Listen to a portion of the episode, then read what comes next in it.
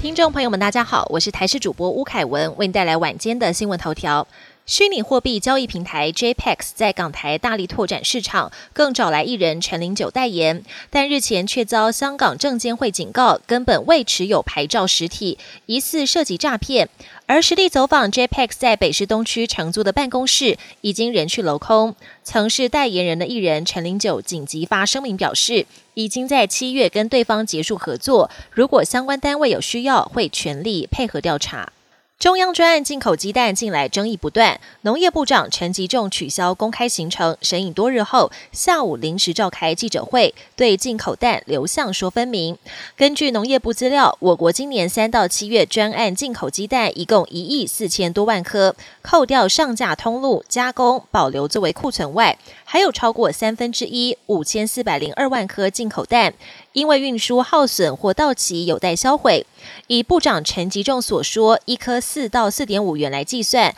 估计损失超过两亿元。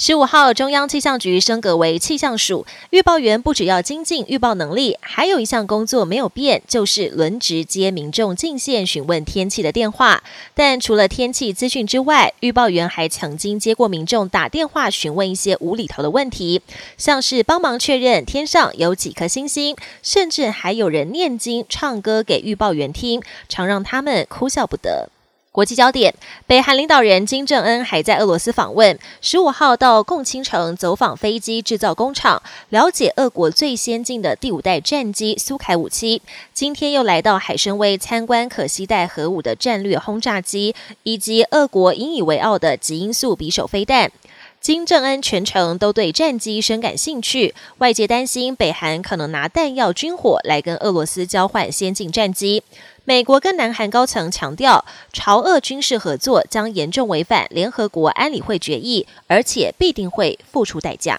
七十七岁的瑞典国王卡尔十六世在位五十周年，是瑞典历史上在位时间最久的君主。十五号是四天庆典的最后一天，首都斯德哥尔摩举行了多项活动，有礼炮释放、庆祝弥撒、马车游行，还有宴请他国元首的国宴。瑞典王室跟英国王室的处境不同，在民众心中的地位还是非常崇高，而且相当受到欢迎。为了保护乌克兰境内的世界遗产不受战火侵袭，联合国世界遗产委员会决议将基辅圣索菲亚大教堂和洞窟修道院，以及乌克兰西部的利维夫旧城区列入濒危遗产名录。联合国教科文组织表示，这项决定有望带来更多资金和技术援助，朝更妥善保护世界遗产迈出一大步。本节新闻由台视新闻制作，感谢您的收听。更多内容请锁定台视各节新闻与台视新闻 YouTube 频道。